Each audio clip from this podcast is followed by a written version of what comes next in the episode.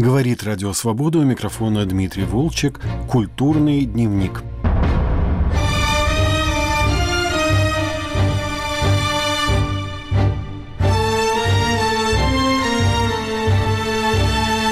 Уже больше года находится в СИЗО петербургская художница Саша Скочеленко, заменившая в магазине «Перекресток» пять ценников на стикеры с антивоенными призывами и информацией о преступлениях России в Украине. У нее постоянно ухудшается здоровье, она страдает непереносимостью глютена и аритмии – Эксперты из Петербургского университета признали, что в этих стикерах содержались фейки о российской армии, за что Скочеленко грозит до 10 лет лишения свободы.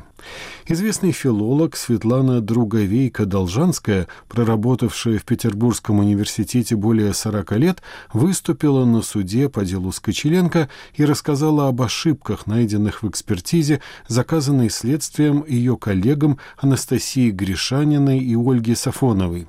В конце сентября Светлану Друговейко-Должанскую вызвали на комиссию по этике. Там ее обвинили в саркастических отзывах о познаниях коллег. Этическая комиссия осудила ее, и вскоре она была уволена из университета, как говорится в приказе, за совершение аморального поступка. Вот что Светлана Друговейка-Должанская рассказала «Радио Свобода». Началось с того, что ко мне, ну это уж сколько было, так вот, наверное, назад, обратились самых разных сторон.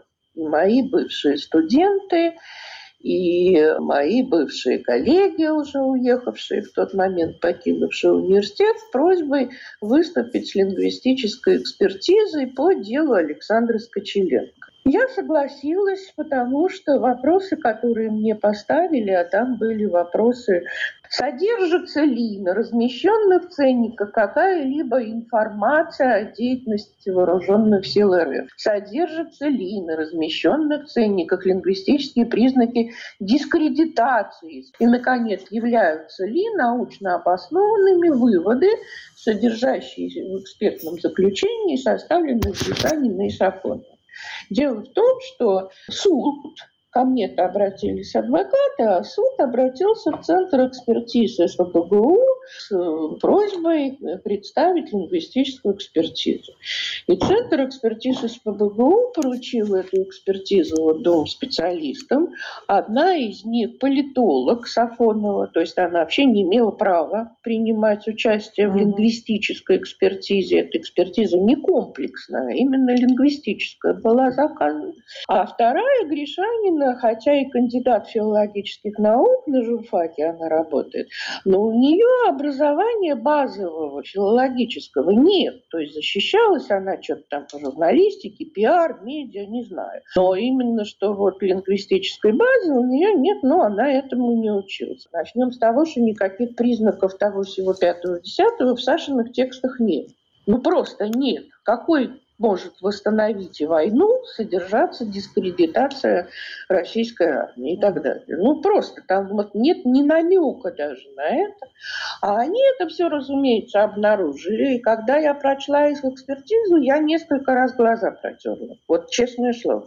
Потому что они там делают лингвистические ошибки школьного уровня, о чем я и говорила и на суде тоже, что и не диплома кандидата филологических наук нужно было бы ее лишить, а а честного аттестата об окончании средней школы. Кроме того, эти эксперты, они все время нарушают закон об экспертной деятельности и уголовно-процессуальный кодекс. Потому что и в том, и в другом документе сказано, что эксперт не имеет права самостоятельно подбирать материалы. Вот ему дали эти пять ценников, и он их анализирует. Ну и протокол допроса. А они все время в своей экспертизе, они пишут, а вот в СМИ таком-то было сказано другое, поэтому Скочеленко врет. Поэтому она излагает ложные сведения. Вот они на это не имели права.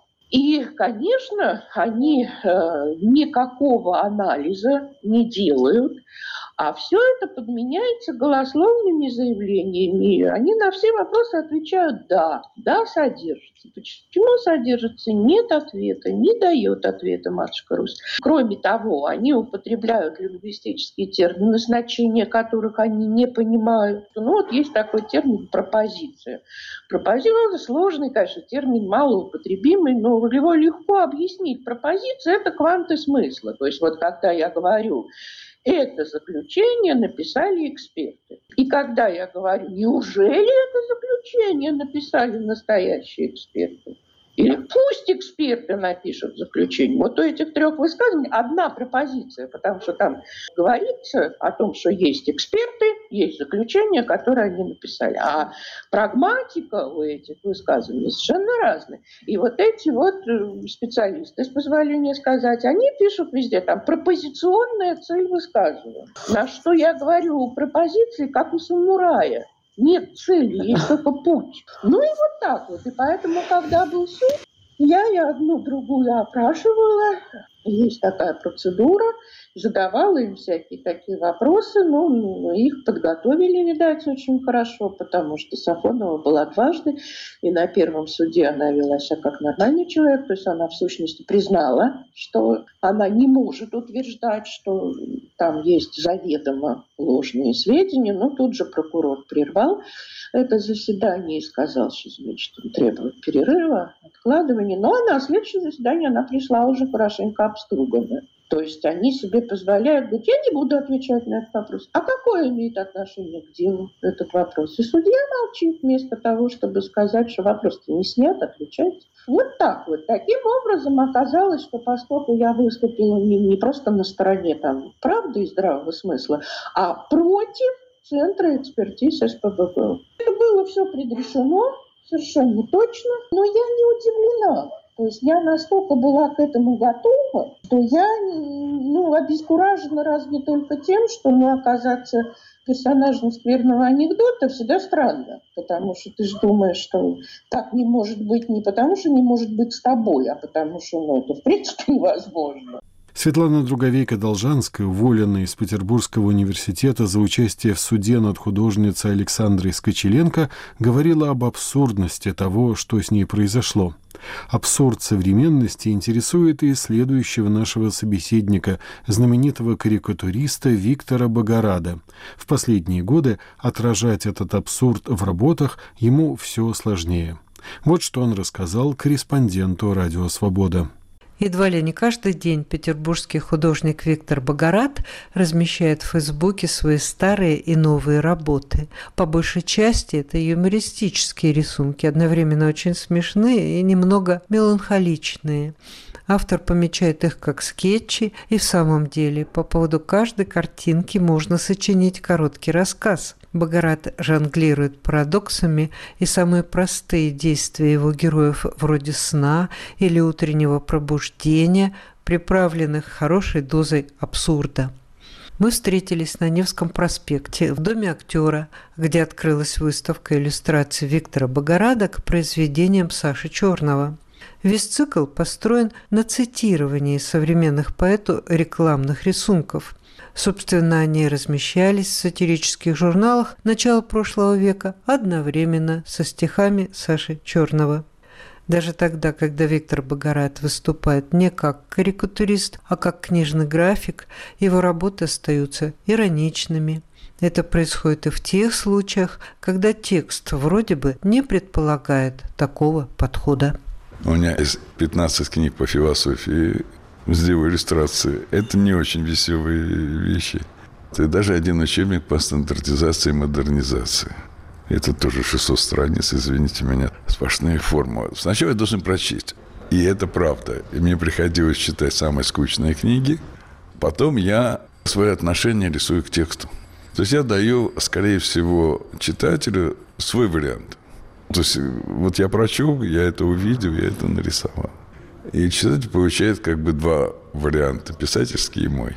А я правильно понимаю, что сейчас вы больше занимаетесь книжной графикой и живописью, а вот политическая карикатура – это уже…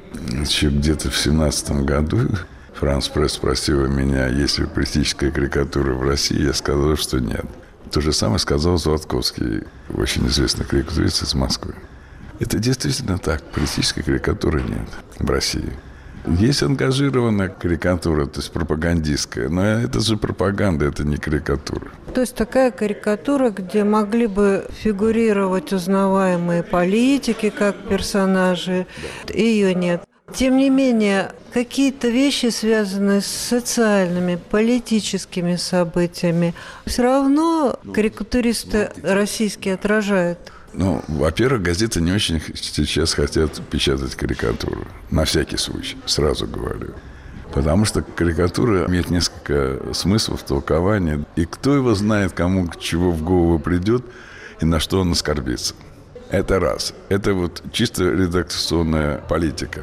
Но все равно, как нуждается в карикатуре газета, например, или там журнал, ну, скорее даже в юмористической иллюстрации – и они просят делать картинки на тему экономики или там социально-экономические. Это не политика. Это нельзя назвать это политической карикатурой. Но это все равно то, что раньше Конечно, сказали, экономика. Дня. Конечно, доллар стоит 100 рублей, да, вот про это я рисую. Или мне заказывают. Вот и все. Фотожабы восполняют эту лакуну? Этот жанр сейчас расцвел? Я очень положительно к этому отношусь. Если человек, предположим, даже не может нарисовать или не умеет рисовать, но ему надо выход. Он нашел какой-то смешной гэг, нашел метафору замечательную. Он делает фотожабу, ну и слава богу. Если она талантливая, смешная, я только за. Да нет, все жанры хороши. Я ведь вот о чем спрашиваю. Да. Действительно, по сравнению с 90-ми и началом 2000-х годов, mm-hmm политическую карикатуру, вот в чистом виде политическую карикатуру, днем с огнем не встретишь. Так вот, вакуум какой-то возник, и, наверное, у людей все равно есть потребность в такого рода осмыслении того, что происходит. И не поэтому ли так расцвели сейчас эти фотожабы, этот монтаж? Да, наверное, потому что ведь очень часто эти фотожабы, они же не подписаны. Да. То есть они инкогнито. Но это, конечно, не народное творчество, просто кто-то удачно делает фотожабу, и она расходится. Но при этом автор больше заинтересован в анонимности, чем в рекламе. Виктор Борисович, а карикатурист может работать анонимно? Честно говоря, нет. Сейчас объясню почему. Если вы работаете карикатуристом и вас, можно сказать, засекли, то как бы вы ни рисовали, почерк остается вот как вы там не меняете свой почерк, все равно это почерк ваш. Хоть левой рукой пишете, понимаете? То же самое у карикатуриста. Это стиль, это образ мышления, это все вместе. И я могу иногда вот смотреть картинку, она не подписана, я знаю, кто ее нарисовал. Никуда не деться. У меня был такой один раз момент, мне в одной газете попросили рисовать картинки, но чтобы это не было похоже... На Богорада. На Богорада. Бессмысленно это все. Нет, ну я рисовал, да, какие-то разные графики. Но все равно это все знали, что это я. Ваши работы действительно очень узнаваемые, и есть несколько формальных признаков, когда mm-hmm. вот я вижу картинку и сразу опознаю, а, это Виктор Борисович Багарат. Mm-hmm. И среди этих формальных признаков ваши птички, которые в большом количестве серий живут, у них огромные клювы. Наверное, по площади они занимают больше места, чем все остальное тело. Вы помните, как они у вас впервые возникли? Это ваш устойчивый персонаж. Вы знаете, наверное, первая картинка была, я сейчас с трудом вспоминаю, по-моему, я сделал, как птички, такой оркестр, играющий на инструментах. Ну, такой джазовый. Хотя возник этот персонаж, это маленький человек маленький такой носатый человек, который там летает или просто сидит на ветке и тому подобное. Я бы там сказал, маленькие гордые, но не обязательно гордые, просто вот маленький человек. Это его жизнь. Их легко рисовать, они легко узнаваемы, у них свои причуды. И в то же время это вот маленькие люди. Но я сейчас очень мало рисую птичек, как-то вот отошел от этого. Но был персонаж, который взяли как логотип, ну, картинка для газеты постоянная. Такая была американская газета «ОК», юмористическая. И там была вот эта птица, которая несет на спине клетку. свою же клетку несет. В Фейсбуке я рисую «Спокойной ночи» и про кофе. У меня книжка вышла, посвященная кофе, от карикатуры. Потом я вышла книжка про искусство, современное искусство. Ну, опять-таки, с моей точки зрения, там, обработан. А птичек, ну да, как-то такой фирменный знак. Было очень приятно, что в свое время Паунин, взяв мои птички, сделал номер. Ваши другие серии «Спокойной ночи», «Про кофе» угу. и так далее. Вроде такие события рутинные, повседневные. Что для вас значит вот это вот проживание с персонажем одних и тех же вещей?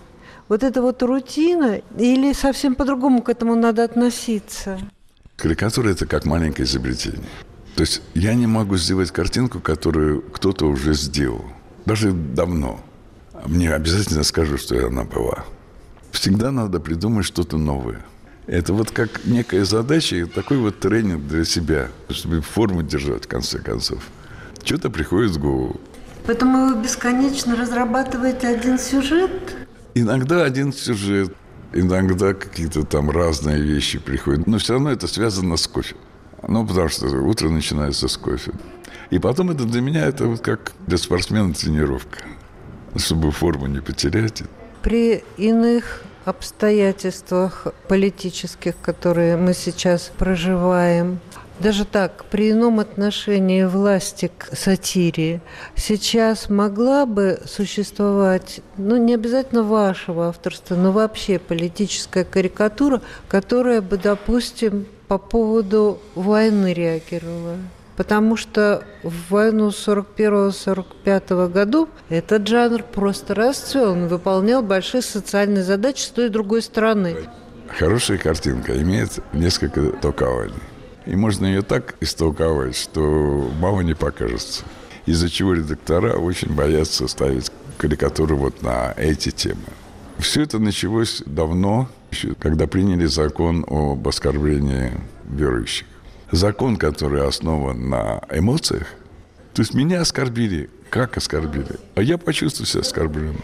И все, и доказательств не надо. Но закон не может быть основан на эмоциях одного человека, бездоказательных даже. Следовательно, закон вышел из правового поля. И все, и пошло, и поехало. Ты делаешь картинку, а кто-то там из представителей социальной группы обижается, говорит, меня оскорбили. Даже не меня, а всю группу оскорбили. Все, два шага до дискриминации. С этого все началось. Знаете, я технарь. Я же уйти закончу. И система вся наша обратной положительной связи. А это означает, что система идет в разнос. Потому что положительная связь, она усиливает ошибки. То есть отрицательно она как-то это пытается исправить и так далее. А положительно все у вас начинает генерить усилитель, у вас идет в разнос механизм и так далее. Потому что положительно все. У нас сейчас практически вот по всем этим видам, и в том числе карикатура, это обратная положительная связь. Поэтому какая ирония и какая карикатура политическая. Конечно, это невозможно. Вот есть пацифистская карикатура, да, вот все против войны. И на Западе очень много было таких конкурсов. В Чехии и в той же Югославии до сих пор существует конкурс антивоенный. Он так и называется. Я даже когда-то там какую-то премию получал, там, чуть ли не первую. Было и такое. Но это до сих пор существует. Там нету четкого принадлежности военного какой-то стране. Там просто есть военные. И эти карикатуры, они действительно пацифистские или антивоенные, как угодно можете их называть. Но они направлены против войны, решения вопроса с помощью войны и так далее. И на Западе, и на Востоке. И у нас, кстати, были конкурсы антивоенные. Там сатира и юмор в борьбе за мир – но когда сейчас слово «мир» уже как-то вообще не очень... Оно даже как-то запретное, как и другое слово. Поэтому никто не говорит, что мы за мир боремся. Ничего подобного. Поэтому исчезла политическая карикатура. Ну и плюс вот эти все законы о дискриминации армии. Я еще раз повторяю, у людей настолько развита фантазия. Я ставлю, например, безобидную картинку, с моей точки зрения. И вдруг человек видит в ней такое, что у меня вот волосы дыбом. Иногда это интересно читать, правда. То есть надо же вот так истолковал. А иногда вот просто замираешь. Такой идет, в общем-то, бред. Но если к этому бреду дать еще ход, то последствия могут быть самые неприятные. В эпоху застоя очень востребован стал изопов язык. Как вы думаете, он может помочь людям сейчас сохранить душевное здоровье? Людям помогает и Эзопов язык, и Саша Черного стихи, которые очень актуальны на сегодняшний день. Чем? Настроем. Саша Черный писал, когда была Первая мировая война, и у него есть целый цикл сатирических вещей и по поводу быта, и по поводу юмористов. Помните, там у него есть мазурный оператор, все юмористы. Так что не только Изопов язык помогает сохранить разум в этой истории. Причем, вот, кстати, я давно не участвую в международных конкурсах с 89 года, но меня приглашают в жюри международное. Так вот, самая сильная карикатура на сегодняшний день, я бы сказал, в мире, это иранская. Да, да, да. Там изопов язык просто расцветает буйным светом. Это раз. Во-вторых, если вы не знали, в Тегеране есть 16 клубов карикатуристов. Это столько там карикатуристов, там есть женщины, мужчины. Они конкурируют друг с другом, но есть только один там, вот 16-й клуб карикатуристов, то есть объединение, который поддерживает правительство Хамини.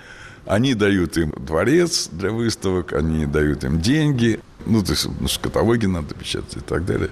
Но, конечно, они дают им еще и темы соответствующие. Ну, например, Холокоста не было, и такой был не конкурс. Но все оставшиеся 15 клубов, они тоже делают какие-то выставки и тому подобное. И им никто ничего не говорит. И для меня было в свое время потрясение, когда я видел каталоги иранских на очень плохой бумаге, кстати. Там шикарная работа. То есть вот они сейчас, с моей точки зрения, на первом месте. И они сейчас получают премии на международных конкурсах. Шикарная работа делают. Вот этот изопов язык. Ну, потому что иначе им не выжить. Повторяю, вот в Иране к карикатуре относятся так, что ну и пускай. Пускай рисует, да. Но у нас есть свои карикатуристы, вот они нормальные. Хотя есть карикатуристы, которые эмигрировали из Ирана по определенным моментам. Но вот очень странно. Ведь карикатура использует изопов язык. Я приведу вам сейчас один пример. Когда в 1905 году известный очень художник Билибин изобразил осла в одну двадцатой величины, вы не знаете эту историю? Был такой журнал «Озорники», там «Шутник». Огромное количество журналов выходило в ту пору, там, 905 год. Один-два номера потом закрывали. Билибин сделал картинку, а все в одну двадцатую величины. И все как бы хорошо, кроме одного. Обрамление этого осла, он нарисован был очень так реалистично. Это обрамление царского портрета. Там пушки, знамена и так далее. А в середине а всего был суд. Судьи испугались сказать, что они видят в этом осле царя. Поэтому художника оправдали. Я думаю, что в Иране то же самое происходит. Там изопов язык, но они не берут на себя такую смелость трактовать. Скорее всего, так. У нас-то он, опять же, в застой расцвел этот изопов язык, и тогда публика неважно, там в театре, в да. книжной графике, реагировала. Считывала. Да. Все эти коды мгновенно считывала. Но это все-таки давние события. И мне кажется, этот навык утрачен. А кто этот навык в то время воспитывал? Или пестовал? Самозародился. Ну, так и здесь то же самое произойдет. Не волнуйтесь природа, она постоянно экспериментирует и мутирует. Так что зародится. Другое, что карикатуристы, вот поскольку это недоходное дело, а молодых очень мало, ну, почти нет. Ну, в других странах там получше, а в России, да. Но опять-таки, если вы не печатаете, не платите и так далее, это может быть рисовать только тот человек, который, как говорится, по-другому уже не может. Что ему хочется это нарисовать. Вы когда сейчас думаете, вы ведь не думаете словами. Это слишком долго. Вы думаете образами. А потом вы переводите на слова. Так вот, карикатура, как и любое изобразительное искусство, это вот про язык, особенно когда вы передаете мысль. Ну, эмоция или мысль, чаще и то, и другое, но, по крайней мере, мысль, то, что я думаю, я вот это нарисовал. Если вы это прочли, значит, я добился своего. У нас произошла коммуникация. И карикатура – это просто канал коммуникации. Но вот я вижу стрит, не знаю, кто его сделал, на стене нарисован профиль Пушкина, ну, знаменитый, и подпись «Гагарин». И все. И я не могу сказать, что это карикатура. И в то же время это безумно смешно, потому что дальше все, да, вот в одном флаконе двое, вот все дела. Самое смешное, на Западе слово карикатура – это шарж. Есть картон, это картинка без слов, но чаще всего без слов, потому что международный конкурс, кто там будет переводить сотни языков, когда там из, из сотни стран присылают работы. Поэтому просят, чтобы картинка была понятна без слов. И есть раздел обычно в этих конкурсах, который называется карикатура. Вот там картон – это слово пошло, говорят, что от картонов, на которых были нарисованы химеры собора Парижской Богоматери, ну, выставка была.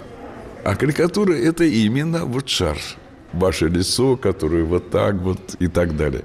Слово понятия дружеского вообще не существует. Это наша придумка. Но чтобы не подумали ничего плохого. Но шажи бывают безумно интересные, но убийственные.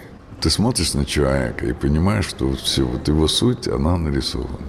Я не шаржист, поэтому имею право восхищаться. Я делаю шаржи только в карикатурах, которые я рисовал, чтобы обозначить персонажей. Это внутри сюжета не специально, как это во времена французской революции, на заднице свиньи изображен там определенный деятель. Да? Нет, нет. Это просто вот для сюжета. Вот этот человек вот это делает, вот это призывает и так далее. Чтобы понятно было. Но это не шарж. Я же 22 года работаю в Москва Таймс, англоязычная газета. Мне повезло, что в газете Москва Таймс я научился ментальности. Другая ментальность у англоговорящего. Другие жесты. То есть много есть различий. Они были в свое время, ну, так я понимаю, редактора и так далее, покойнику Нью-Йоркера. И они говорили, Витя, рисуй без слов. Пожалуйста, чтобы вот мы не переводили. И так вот все 22 года я рисовал картинки без слов, чтобы они были понятны без всяких слов. И вы к этому привыкли без слов? Да. Ну, так почерк сложился. Так жизнь сложилась. Почему я не люблю писать? Ну, вот просто вот у меня это идиосинкразия там, ну, писать что-то и так далее. А говорить я вот могу достаточно легко. Разговор с карикатуристом Виктором Богорадом завершил выпуск программы «Культурный дневник» на «Волнах свободы». Над ним работали продюсер Андрей Амочкин и редактор Дмитрий Волчек. Всего доброго.